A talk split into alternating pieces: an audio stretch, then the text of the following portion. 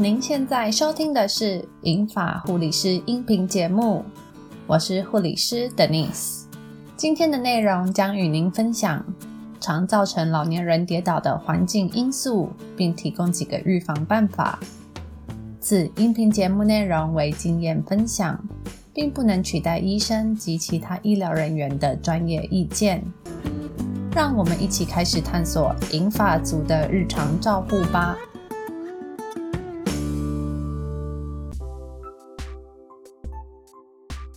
当发现家里长辈曾经或差点被家里的门槛给绊倒，这可能表示因为生理自然退化，造成走路的时候脚抬得不够高；也可能因为视力的退化，没有判断好门槛的距离和高度，所以绊倒。因此，这个时候更应该好好的评估，确保住家环境的情况可以配合年长者生理的状况，将跌倒的风险降至最低。我们在医院见过跌倒的原因有许多种，典型的像是浴室滑倒、台阶绊倒、急着接电话，或是为了闪避家里的小宠物，一时失去重心而跌倒。今天将会针对家里常见绊倒、滑倒的地方，还有容易被忽略的不良环境，来提供注意事项。滑倒的发生大都是因为地面湿滑，或是有油渍，加上不安全的鞋袜。因此，即使是在家里，也要建议老年人穿上防滑的拖鞋或是防滑的袜子。浴室方面，最好能够将浴室做到干湿分离。厨房地面也尽可能保持干燥。如果家中有使用脚踏垫，也要确认是有防滑的。值得一提的是，爽身粉的使用，我们在医疗院所也会尽量避免老年人使用爽身粉。当部分的爽身粉掉落在地面上后，会使得地面更为光滑，而增加了滑倒的机会。不够干净的生活动线是老年人在家中被物件绊倒最常见的原因，像是过长的窗帘，或是床套、被子，又或是电线，还有其他杂物。所以建议要将家中的走道保持干净，收好电线，移除杂物。如果家中有阶梯，建议在阶梯的边缘贴上鲜艳颜色的胶带或是防滑条，以利辨识。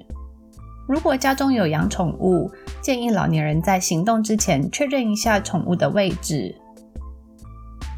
我们也见过有年长者是被家人的助行器给绊倒的，因此如果家中有人需要助行器，床边和日间常坐的位子旁。建议可以空出放置助行器或拐杖的地方，以便年长者活动时方便拿取，又可以避免影响其他人活动。房屋经过长期的磨损，再加上缺乏修缮，也会变得较不安全。许多年长者对于家中的修缮或是改建都不太积极，因为他们住在家中那么多年，始终相安无事。但像是坏了而没有补上的灯泡、破损的地面瓷砖、过高的储物柜，这些都会让老年人置身在危险的环境中。网站的内文里会附上卫福部国民健康署的居家环境检核表给大家参考，同时也会在此强调几个重点，并给予一些建议，确保年长者居家光线强度适中是相当的重要。除了可以协助检查或更换适当光度的灯泡，也要确保夜间走道的照明。如果家中的环境许可，也可在白天的时候打开窗帘，增加自然光的照明，减少室内灯泡的强光。浴室方面，可按需求增加扶手，尽可能的去除浴缸的使用，避免跨进跨出，增加跌倒的机会。也可以考虑重新安装浴室的门。让门朝外开启。如果不幸在浴室跌倒了，可以方便人进入救援。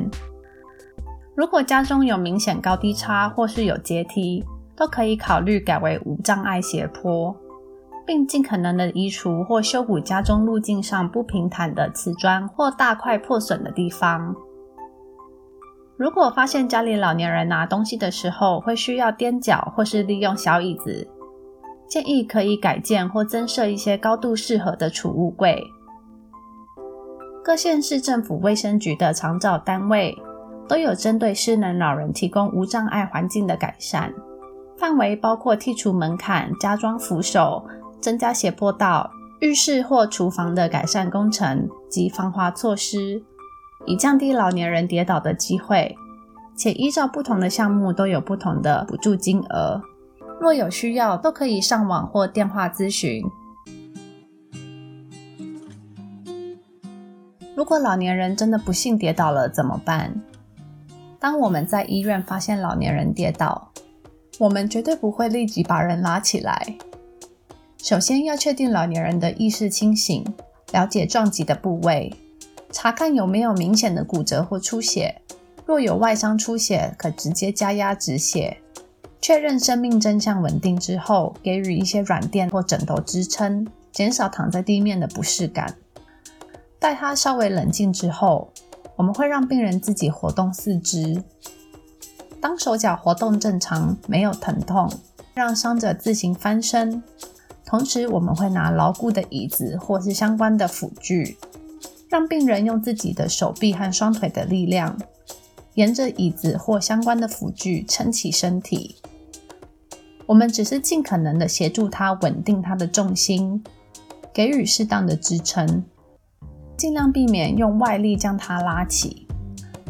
所以，如果当您在家里发现老年人跌倒了，请不要急着把人拉起来。当他意识不清或意识有改变，或是有明显的骨折外伤，都请不要移动，寻求外援立即就医。如果意识都还清醒，尽可能保持镇定。若他人也表示感觉可以起身。让他们先休息，稳定呼吸后，试着活动手脚，自行移动，自行翻身。这个时候，你可以拿一个牢固的椅子放在年长者的身旁，让他尝试四肢撑地，借助支撑物慢慢起身。这时，家人或协助者主要是确保支撑物的稳定。但若移动的途中有剧痛，或真的无法出力站起，可协助他在地面保持舒适的姿势，寻求外援，立即就医。跌倒后不论轻重，都建议去医疗院所检查一遍。之前在安养中心工作时，针对瘦弱脆弱的老人们，我们也会使用臀部保护器，降低跌倒时摔断髋骨的风险，或用肢体保护器使用在前臂、小腿。就如较粗厚的袖子、袜套，保护脆弱的皮肤，避免跌倒造成擦伤或撕裂伤。